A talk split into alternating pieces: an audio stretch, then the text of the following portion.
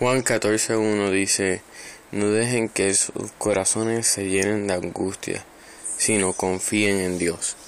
Muchas veces entramos en situaciones de que nos vemos a, a la distancia de Dios, cuando en realidad Dios está bien cerca de nosotros. Pero el enemigo es experto trayendo situaciones a nuestras vidas de que nosotros podamos ver a Dios tan lejos pero en la Biblia nos deja saber que Dios siempre está ahí. Jeremías 33:3 dice, clama a mí, yo te responderé y te mostraré cosas ocultas que tú no conoces. Eh, Pedro lo vio cerca, Pablo eh, lo vio cerca en la, en la cárcel. Eh, un montón de personajes bíblicos vieron a, a Dios cerca y a Jesús. Pero muchas veces no basta con saber que otras personas lo tuvieron cerca.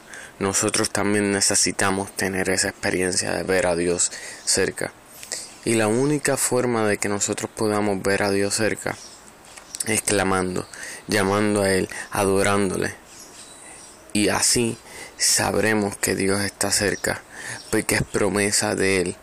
Clama a mí y yo te responderé. Si le hablas, él te va a responder.